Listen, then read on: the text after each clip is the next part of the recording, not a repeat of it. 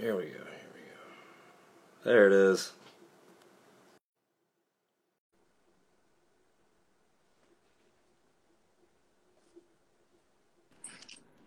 There it is, man. All right, finally. So, yeah, this is always fun to try and troubleshoot half the time. Let me set this up here. All right. So I'm trying a new setup with this instead of turning it sideways. Yep. So see see how everyone likes it. See how it works for me. But how you been, man? Doing well, doing well. Thanks for having me. Appreciate Yeah. it. It's been it's been a while. All of a sudden, I see you on Facebook just change states. Moving all over the place. Yeah, out here in Illinois now, working at Illinois State and as assistant coach. That's just awesome, man. That's just Yeah. awesome. It's been a blast. This um, leaving Pitt was hard. Obviously, Yeah. University of Pitt and uh, Dan Fisher have a great program, but it's, it's been a nice experience for sure. That's good. That's good to hear. What's it like knowing that that you get to like? I mean, you're you're almost coaching against Jen now at Ohio State. That'll be interesting. We uh, we played Ohio State this past year, and so it's pretty cool that she's um she's taken the position. I'm glad they thought of her. She's definitely qualified, Oh, yeah. and uh, I'm excited for her and her family to to get this rolling. Hopefully, we can meet up sometime. Oh yeah. What do you think Steve's gonna do? You think he's gonna try and go back and uh, train in at Ohio State, like uh, try and get a uh, strength coach position? Yeah, I I don't know. It's uh I don't know his his background, but obviously Pittsburgh's not that far from Columbus, so they might be able to make something work for a little bit. Um, Yeah. and then obviously see how how involved they still want to be with the club, and Yeah. I don't know. It's exciting for him though. Oh yeah. So um, I'll let you introduce yourself and kind of your journey with volleyball and from where you started. Um, because what I didn't know about you, which I actually like was looking up a few things, was that you came from California. Yeah, So that was like for me, it's kind of mind blowing. I was like, okay, I've got a few questions right off the bat that I need to ask. So I'll let you go over that, kind of like what your current uh, job duties are and all the places that yeah, you deal with. for sure. Well, I started volleyball. I didn't start playing um, really until high school, till my freshman year of high school, and uh, so I played at Hempfield in, in Pennsylvania, and uh, Coach Vogel was was my coach all four years, and I played for a small club called Damons, and uh, they don't exist anymore. Um, but it, it was fun. It was good, good growing up, and I was fortunate enough to have boys volleyball at, at such, a young age, anyway. And then uh, went to play college at Springfield College under Charlie Sullivan, and uh, we won three national championships there, and then got second my uh, my junior year, um, my sophomore year. So weren't quite able to do it, but it was a fun experience. And then uh, I thought for sure I was not going to be in volleyball again. I um, I tried to quit actually after high school, and then again after college. And uh, so I went to California. I wanted to be in college athletics still, um, but I wanted to be I wanted to become an athletic director.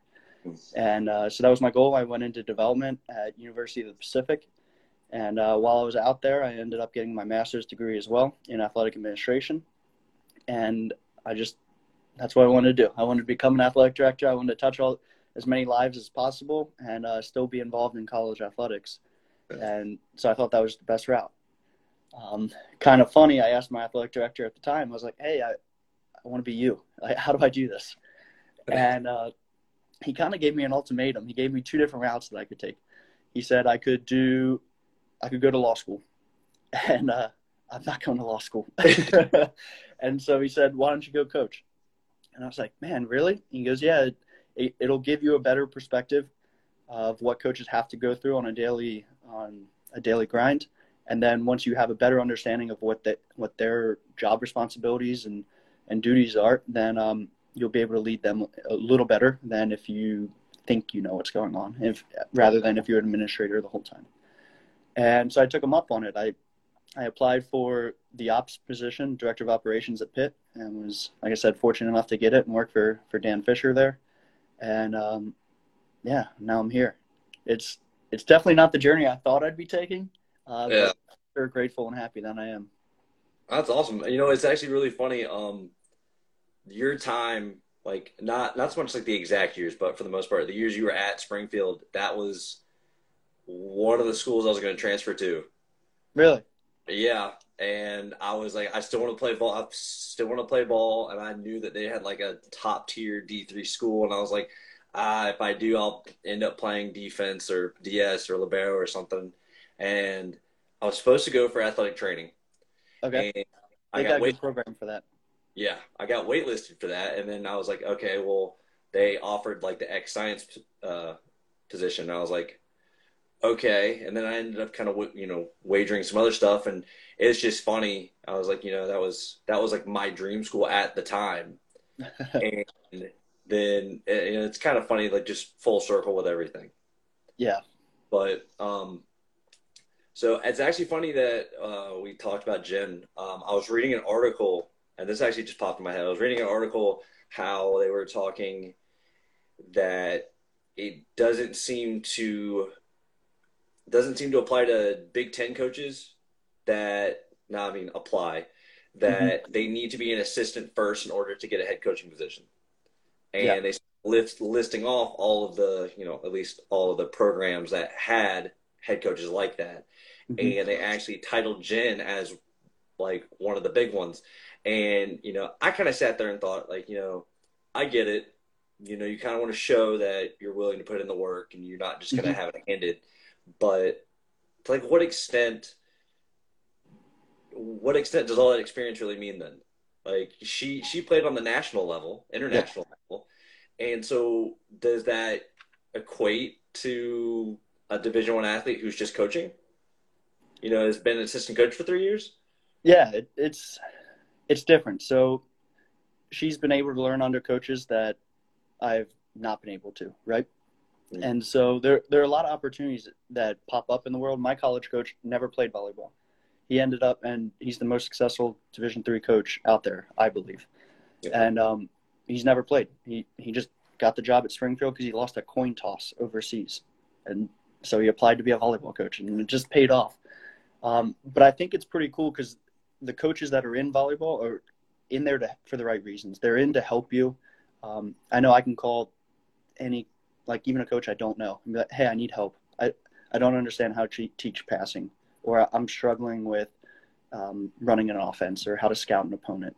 Mm-hmm. And it can be someone I don't know, and they're going to answer. They're going to help you. Yeah. And I, I do think that's something that is kind of unique to volleyball compared to other sports. And so, as long as you want to be there and you're in it for the right reasons, I think opportunities are going to come. Yeah. And uh, one did for Jen, and it's perfect for her. And even though she's not, she wasn't, she was a college assistant at Illinois for a little bit. Yeah. Um, I think I think she had some time previously, um, but she she's been around the sport. She's been a club director at a, a successful club for how many years? Yeah. Um, she's an Ohio State alum. She knows the area. It's it. There's a lot that makes sense. And yeah. Well, it just I just find it kind of funny how you can almost like backdoor everything and just throw it off the side like it means nothing, and mm-hmm. just go you know, does she deserve it? And you know I sit there I, I'm just from the little that I got to work with her that you know the year that me and you were together and all the other stuff, mm-hmm. and I kind of go, why doesn't she deserve it? You know? Yeah. And I, I think you can only, I think if you look at it like education, like after you get a master's, do you want to get another master's? Like all you're gonna no. no. either. But like you know, it's kind of the same thing. Like you need to expand, and I don't think going back down to a bachelor's is going to really do anything for you mm-hmm. unless that's your only route. Mm-hmm. And even then, I mean, you kind of have to step laterally instead of going backwards. Mm-hmm. And it's, I think there are a lot of coaches that that don't get that recognition that when they step into a position, like they don't have the, I'm not gonna say blind faith because it's kind of hard, especially when you look at sports like football in those yeah. big five schools. But you kind of have to give that to that person when they step in. For sure, and she's she's proven a successful player and coach. Um, she's able to run a pro a club, which is probably harder than running a single program, and uh, to some extent. And so the fact that she's been able to do that for so long, it's she has all the qualities, all the attributes to be a successful coach. And it's yeah. I think people get caught up because it's oh it's Ohio State, but it doesn't matter. Each program they've got to put faith in you somewhere, and you got to prove yourself. And I think it's a good opportunity for her to do that. Yeah, and I think a lot of it still stands with the people, like all the coaches that you surround yourself with. Mm-hmm. Like, you have as your assistant? Who do you have as maybe an associate head coach? Who do you have as your trainer, if you can pick that ever? Mm-hmm. Um, you know, it's not like football where they football come and basketball come in and they go, okay, I want a different strength coach. I'm bringing mine with me. You know, um, or and, you get lucky with a good director of ops or AD or whoever it is. Um, I know it's it's hard. Even, even, times like this, just your president, like it's it's the AD and the president. I mean, there there are universities that are facing some crunch time right now, and they're making some tough decisions. And and then you see some universities that are fortunate they don't have to, whether it be from enrollment funding or uh, scholarships or endowments or things that way. And it's it's something I never would have thought of as being a younger assistant and what to look for in a, in a program or a university as far as making choices to become a head coach. And it's this this has been eye opening for me anyway. So with with with playing and coaching between California, so basically from the west to the east coast, and now kind of the west, we'll say. I mean, mm-hmm. it's I guess it's as Midwest as you're getting right now. Um, explain kind of the difference in playing style and like player development between ages in those in those areas because I know there's there's plenty of like 16 year old teams on the West Coast that could stomp some college teams. Yeah, and, there, there's some pretty good ball out there. Yeah, so like kind of like go go over what what you've seen from coast to coast and the in the in between. For like, sure. It's in play.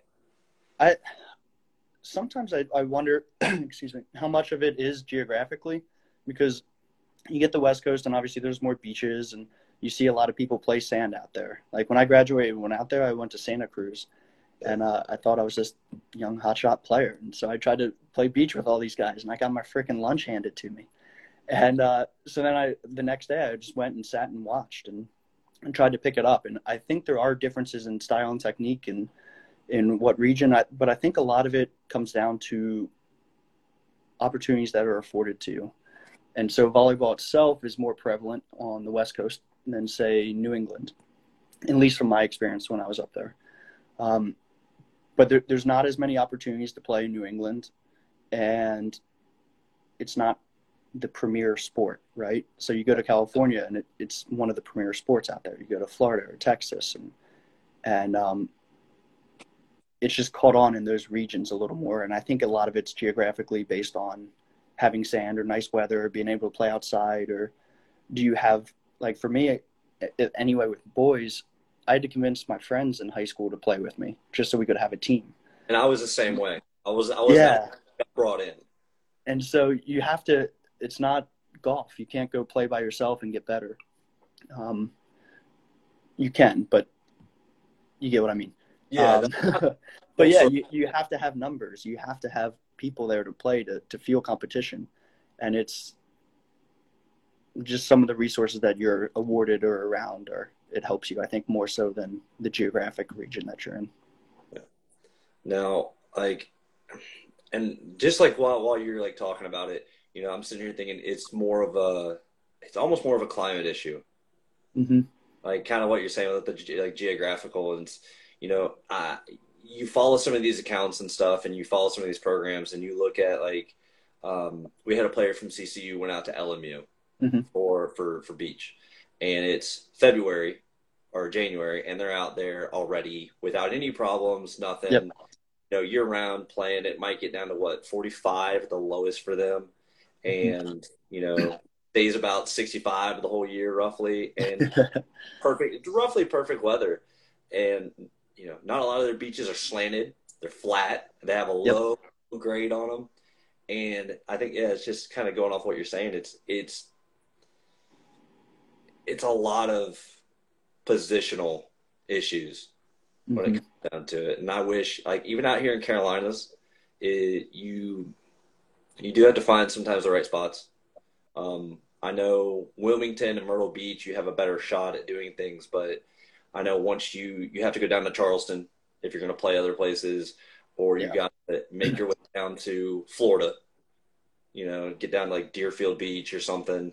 Mm-hmm. It's it is one of those things. Like I wish I wish there was more, we'll say finances to try and create those opportunities, like those indoor. I know um, Hot Shots has some. Yeah. It's like up in Rochester, New York, mm-hmm. and around other places. I think they they had some in Pittsburgh, didn't they? They did, and then um, I know Columbus has some, Cleveland, um, a bunch in that area. Even here, in, uh, I'll go up to Chicago and play every now and then. They have a bunch of good tournaments up there. So, um, to so kind of like moving from that with with your time at Springfield, um, obviously you're you know completing uh, an accomplishment that not a lot of people have done, regardless of the level. You know, with three national titles out of four years and getting second on one. What is it like to consistently be at that level? Like, what did it take? It was fun. I enjoyed it every step of the way, and I think that's it. It was awesome. It was fun. Um, but what it took, I I think whether it's winning national championships or making the tournament or winning your conference tournament or making your conference tournament, it's what it takes is all the same. It, it's just, are you willing to put in the time? Are you willing to put in the, the effort and the energy it takes to, to become as good as you can be? Um, there's so there's so many times that even growing up, I would decide to play Xbox instead of playing volleyball or instead of workout or I would do like things like that, or I like to fish, or um, I go on a hike, or and don't get me wrong, you're allowed to be a person and have your hobbies and all that, but the best in the world, the best of the best, are spending time on their tree, and so I think I think hard work and effort can overcome skill in a lot of areas and talent in a lot of areas. And I think that and buying into the program and your head coach, um, whatever vision he or she sets, it's um, once you buy in right away, uh, it just allows you to work harder for them and for the team. Um, but I think it's effort. Yeah, uh, yeah, I believe it. I believe it. I watched like I got to watch um, Pepperdine play Loyola in an exhibition when mm-hmm. I was a mm-hmm. freshman in college, and I was like blown away when I like when I walk in and I'm the shortest one, and I'm almost I'm six foot, and I'm shorter than every single person, even the libero. and I'm kind of going, wow, like this sport's way bigger than me. It's way bigger than what I thought it was. Mm-hmm. So like with with your playing experience, along with your like your your club coaching out in California and everything, and then coming back to Pitt what are you taking into ISU to like? I shouldn't say like motivate you, but what are you using to fuel your goals for for the program? Yeah, uh, it's a good question. Our program, uh, so Leah Johnson, our head coach, mm-hmm. she's uh, she just finished her third year and she's done a very nice job so far. Um, we won conference the last two years, made the NCAA tournament the last two years, and um, have not made it past the first round. um, but it's getting better. And and so what I can do for the program is nothing crazy because she's still the head coach.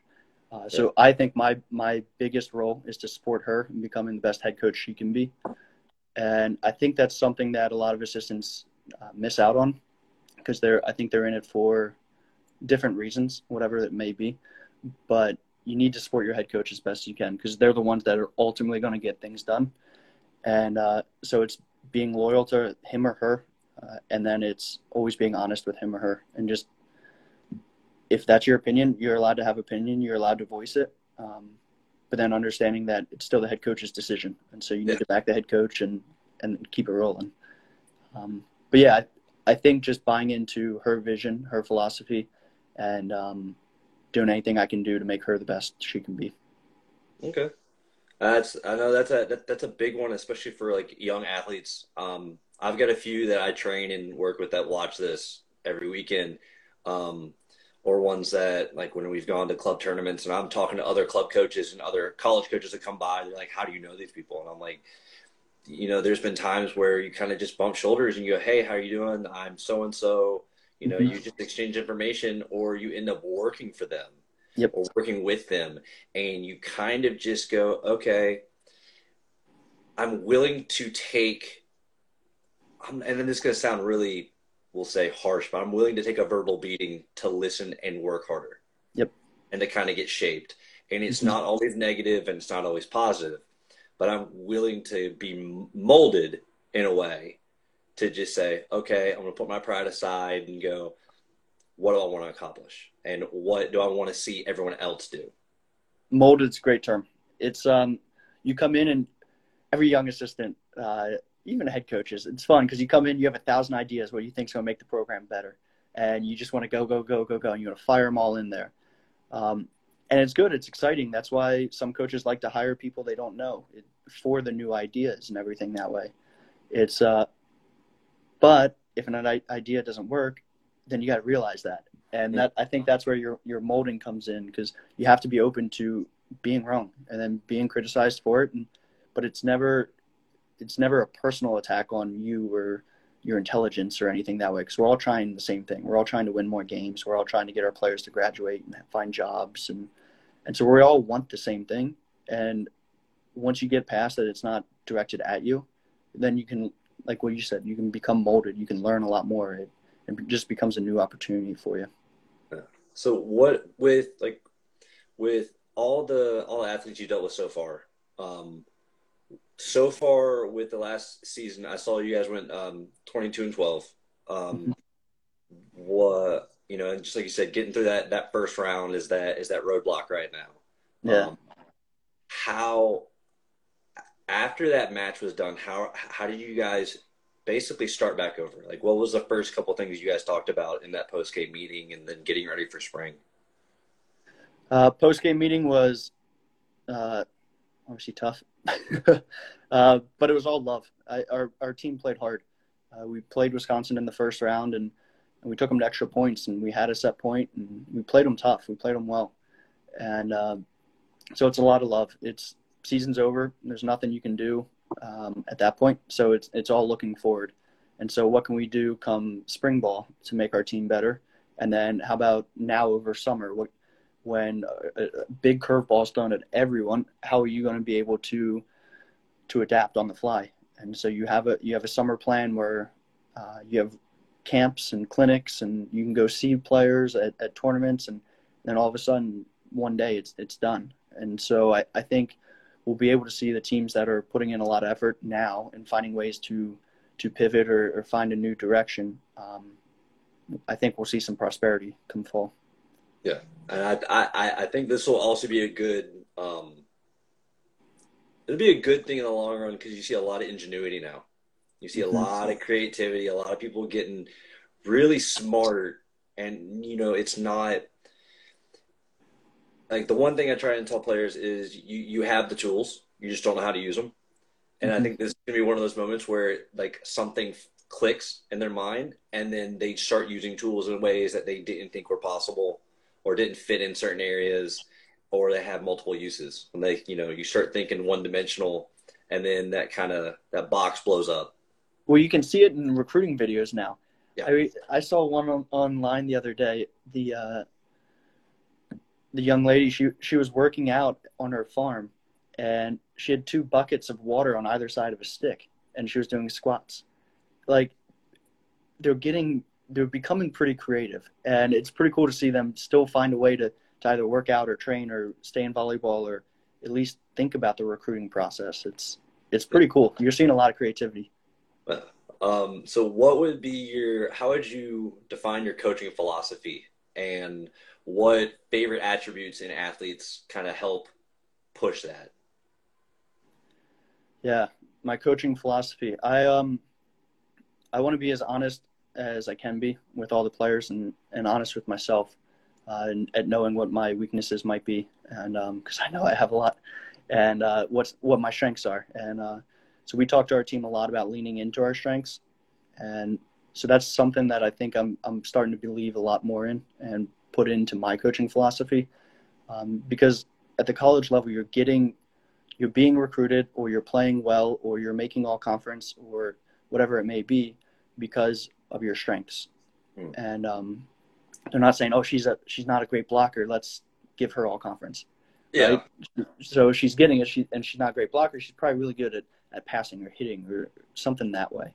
And so I think my coaching philosophy is be honest, let them know what their strengths and weaknesses are, what they might need to work on a little bit, um, but then to build them up. Uh, I see a lot of coaches, and I used to be this way a little bit, where they they want to overcoach kind of and, and kind of tear them down a little bit. Um, that's not our job. I don't think that's not our role. Our role is, our role is to build them up and to make them as good as they can be. Uh, there's a lot of potential, and they just have to find it. I've seen um, like when when it comes to finding those weaknesses and and building them. Um, I I think one of the and obviously it's now it's becoming more. I'm not gonna say mainstream, but um, accepted. Maybe that's the wrong word too. But um, programs bringing in you know Navy SEALs or um, mm-hmm. you know military personnel and doing those rigorous, we'll say more rigorous team bonding, mm-hmm. like almost like a almost like a hell week in a sense. Yeah. And I I think it's a great it's a great way to kind of if you if you don't work together you sink one of those mm-hmm. things and to really start like loving your teammate. Yeah. Like it's I so I've been I've not gotten to do one of those yet. We did one at Pitt, uh, but it wasn't quite like a Navy SEAL training. We ran a bunch of laps and did some push-ups and and some lunges or whatever. Um, but I think it's I think it is good depending on how it's ran. Um, but it can become very good for the team because people grow. I believe people grow stronger with one another through turbulence, through tough times, and um, and so you put them in a tough time and you see what what their teammates if they pick them up, if they or if you're leaning on your teammates for support or um, things of that nature. So not the the rigorous strength part of it. It's cool, um, but I think a lot of it becomes team building because you need help, and no one's going to like vulnerability is huge, right? You need to be vulnerable if you want to grow, if you want to have true friends and and um, good teammates and things that way. And uh, going through a tough time, such as a Navy SEAL training, will definitely bring that up. Yeah. I mean, how much how much do you really try and and I'm not saying like completely break them, but how much do you try and like we'll say buff the edges mm-hmm. and then kind of crack it a little bit and then fill it back in? Like how far do you go as a coach in order to kind of we'll say pull out those negative attributes if they do have any? Hopefully you don't have to go far. Um, yeah. we, we have a pretty good program here. And so our, our team is uh, they're elite in that aspect, I think. And so I, it doesn't take much really. You let them know, uh, you show them in film or, or something that way, and uh, and then over time they will bring it to your attention. And so if if you bring it up to them, if you mention it, if you show them in film, then you have them tag themselves in some clips where they're doing it well. Then all of a sudden they see themselves doing it well over time, and um, it's like form follows function a little bit. So they they see it on the computer screen, they know they can do it, and now they replicate it. And so I, I think it's our job to to point it out, obviously. Um, but I think it's if the program is strong, if the culture is strong, then uh, they'll be able to bring build themselves up through through reps or through watching, and um, it shouldn't take that much. Yeah. Um, so for like all the young, like the younger athletes, you know, when, mm-hmm. when they're starting to really get into more intense and critically thinking um, matches, like mm-hmm. I would say probably 14, 15, when they start okay. playing, you know, if they, if they're playing at that like power or we'll say like uh, a premier level and mm-hmm. uh, at what point, or do you think it's a coaching style like uh, like you said, a culture issue. Um, at what point should the athlete realize that they have to kind of start doing things on their own rather than start leaning on their coach so much? Yeah, that's a tough one because 14 and 15 are, at least in my opinion, or when they're learning the sport. Um, 12s and 13s, you're just having fun, right? You're enjoying the sport for what it is. You might pick up a couple things, but you're just having a good time. Yeah. Um, but I think at 14 and 15, you're starting to learn some skills. You're starting to learn how an offense works or what an arm swing should look like or what an ideal one is and um, how to pass. And you're starting to learn some of the fundamentals. And I think I, I think it's important to just keep working through it, but you don't ever want to get to the point where you're working through it so much that you lose the love of the game. Yeah. And um, I I think at that age, it, that's hard to find a healthy balance there because you want them to get better. You can see a lot of potential, Um, but at the same time, they're 14. They want to have fun, and um, it's a tough age for me. yeah, I've I've found that that that that like middle school high school transition is it can be hard and then you have those that you see it in the back of their eyes that you know you're never going to have to push them mm-hmm. it's just about i found my biggest thing and it comes in the weight room as well for me is getting them to slow down mm-hmm. not get too frantic mm-hmm.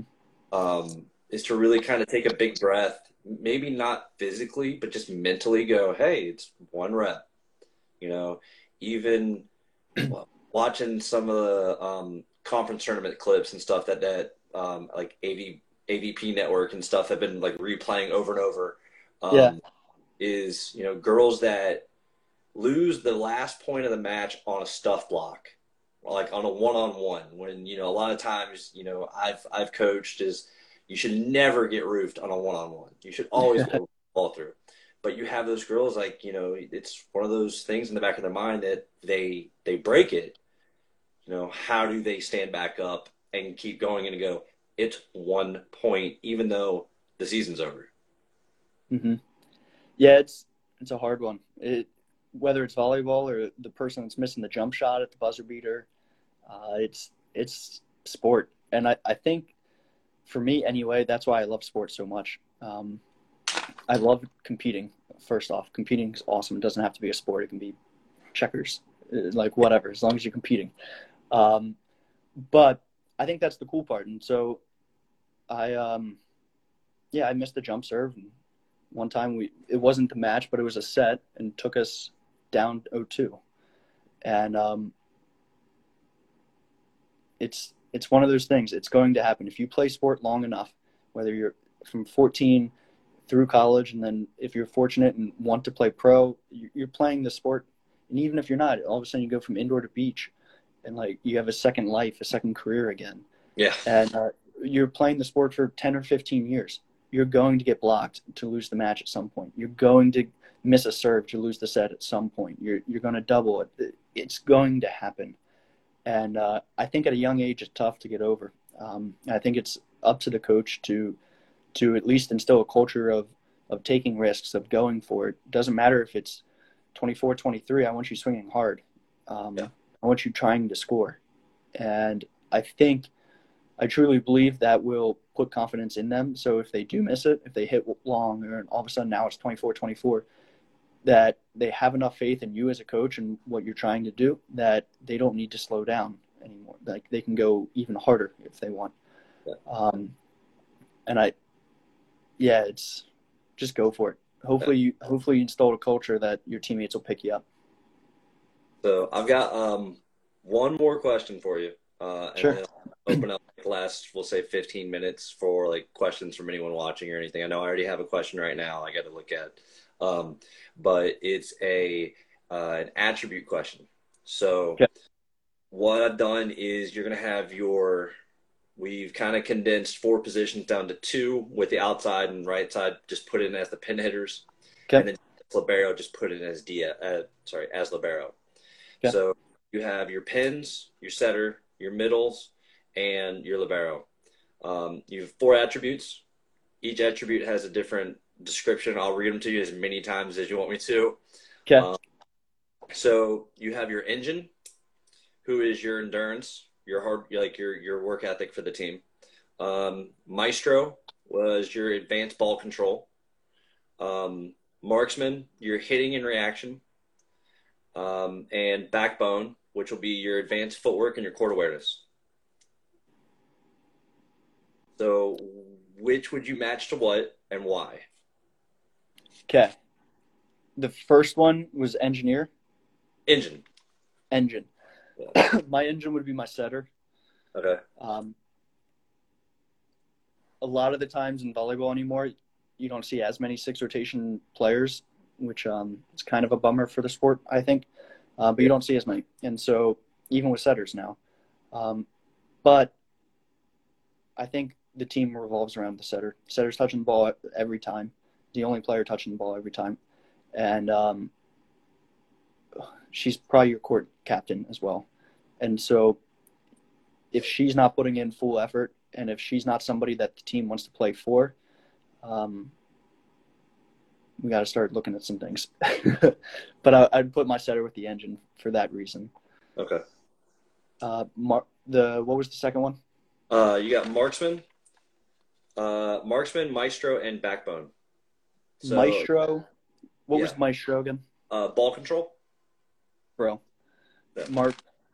Um, mainly because I want her to pass as much of the court as she can. Uh, you see a lot of time two two person passes. You look even at um, uh, Mary Lake at BYU, and she's pretty much got the whole backcourt herself. Um, and so if you can pass, if you can pass a ball, doesn't matter who you are. If you can pass, you're going to find a team to play on. And uh, if you're able to pass well over time, it's even better. Um, and so I'd put that with the pro. Okay. Marksman, I'd go with the outside with the, or the right side, the pin. Okay. And so I'd put marksman with the pin mainly because they're going to get most of the balls. Most of the game is played out of system, in my opinion.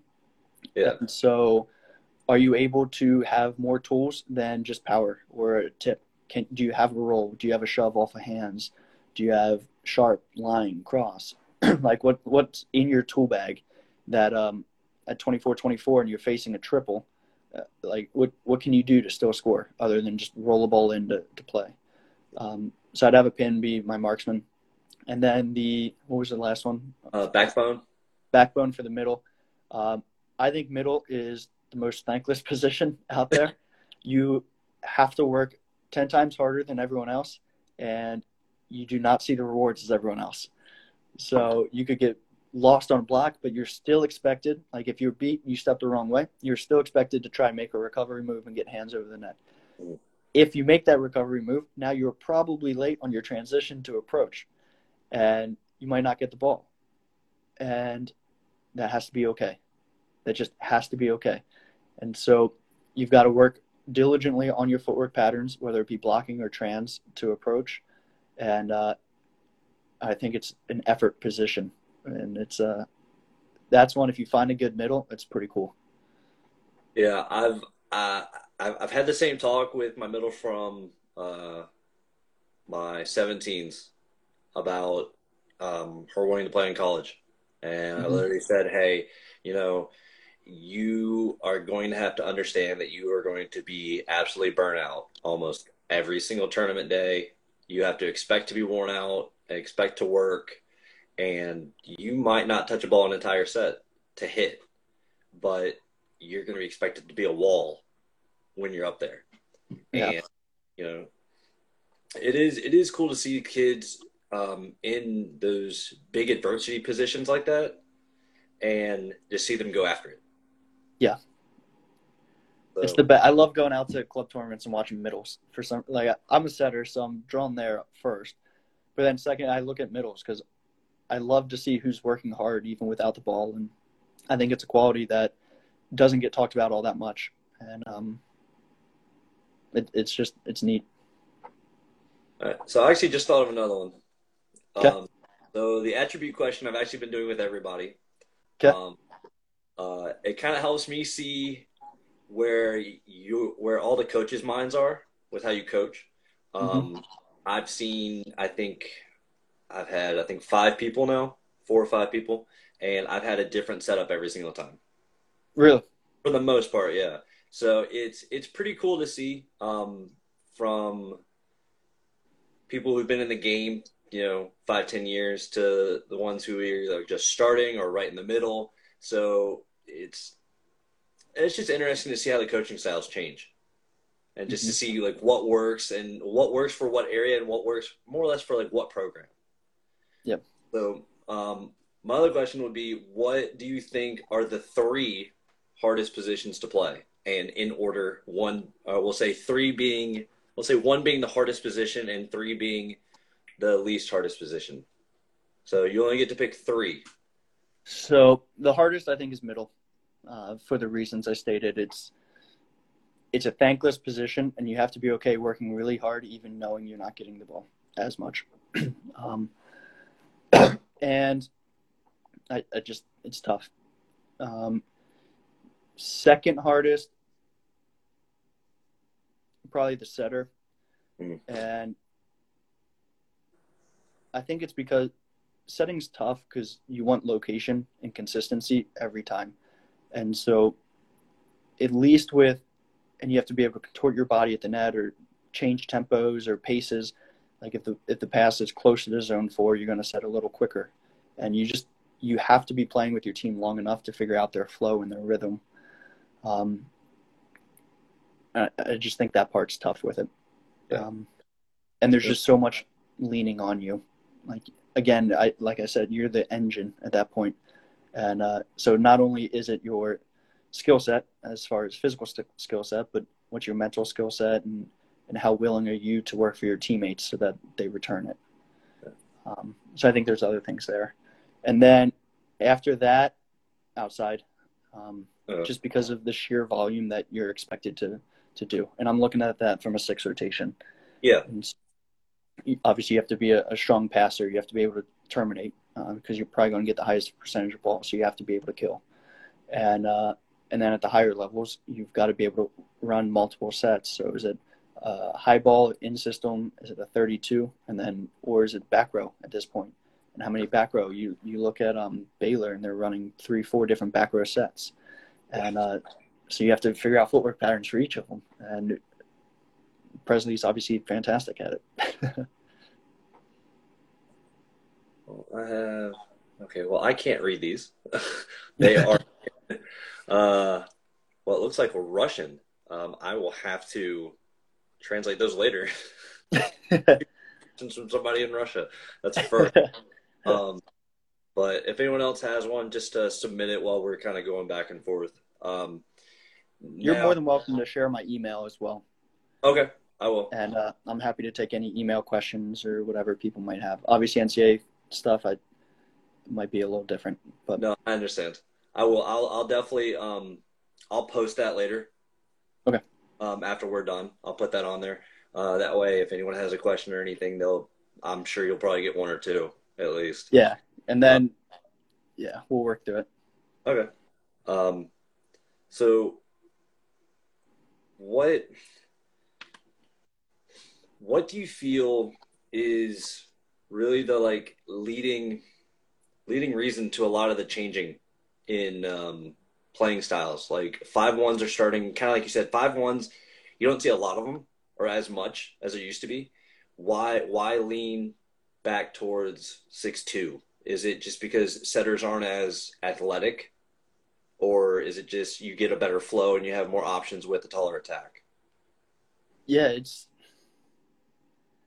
it's tough. I, I've been a five one fan my whole for ever because I was seven, right? I wanted I didn't want to leave the court, um, but at some point you got to look at who do you have in the gym, who's on your team, and what skill sets do they have that um, that match up with a five one or a six two. And so you look at Pitt when I was out there, they had a, a setter Kamalani Akeo, and she's five six.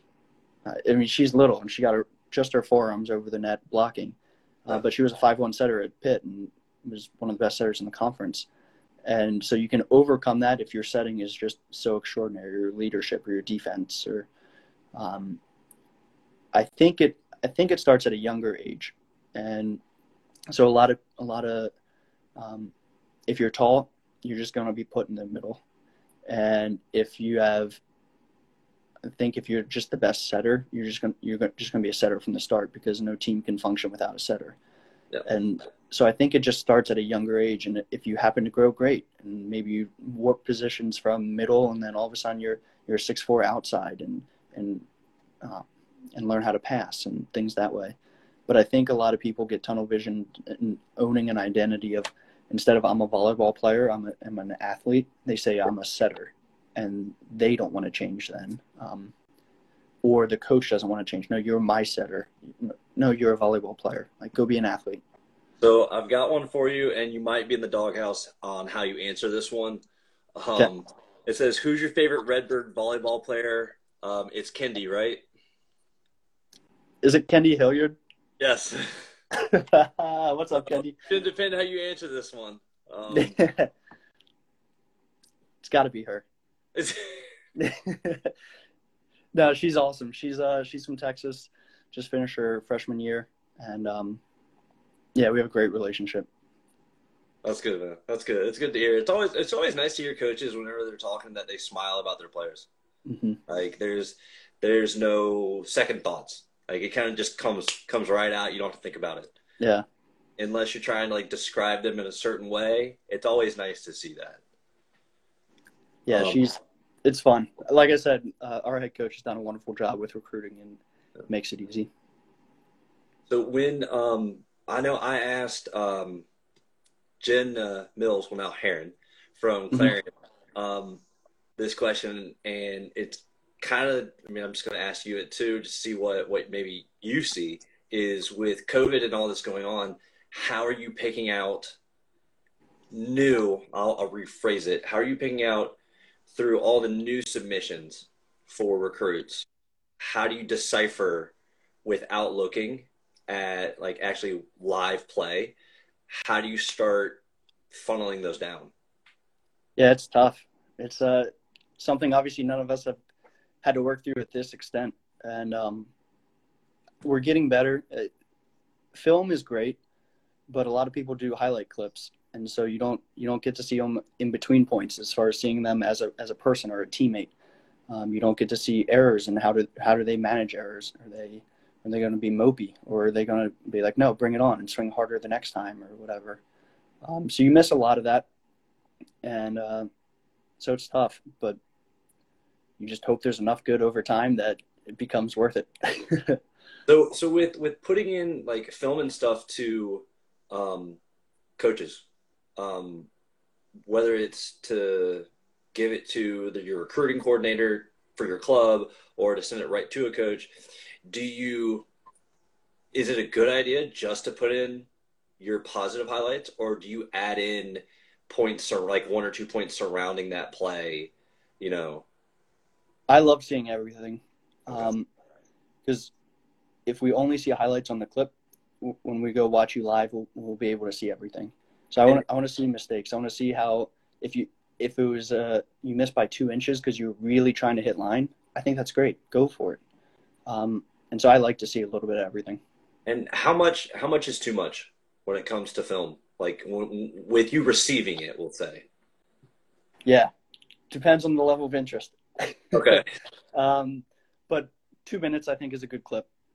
We'll be able to, if there's um, 45 seconds, because it's just a highlight at that point. So 30, 45 seconds of great attacks, 30, 45 seconds of passing or blocking or setting, or, um, but two minutes is a good length, I think.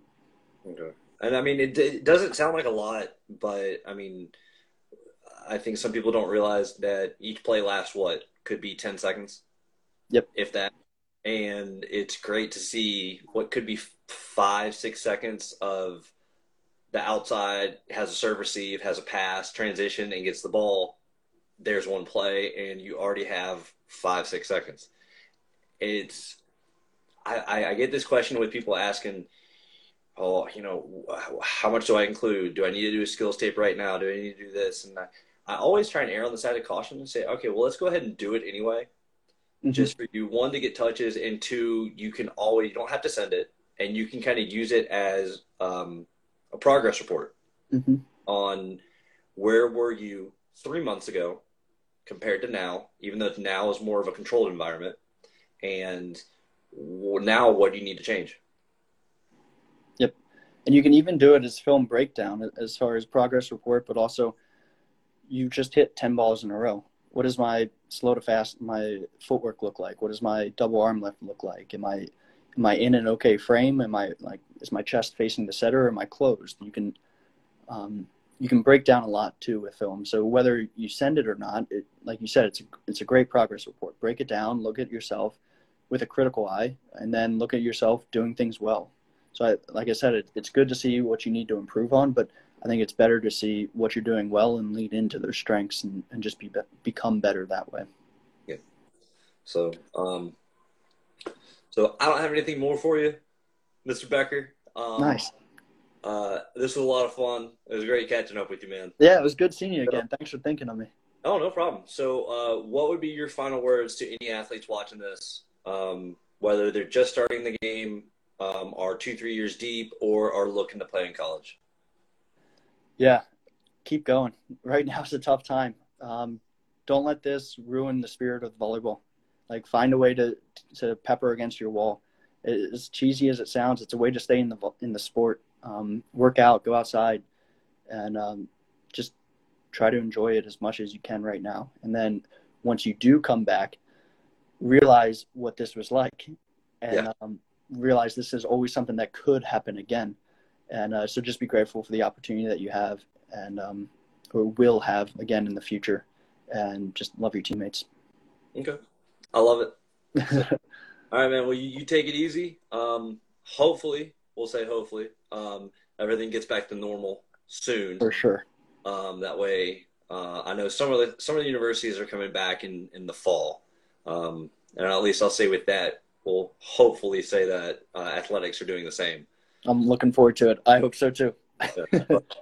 if if for some reason we can cross paths, we'll figure it out, and uh, we'll just kind of take it day by day, I guess. for sure. All right, man. Easy. Uh, it was great talking to you. All right, take care, and thank you so much, and I really do appreciate it. Hey, no problem, man. You have a good day. Take care. Bye. Bye.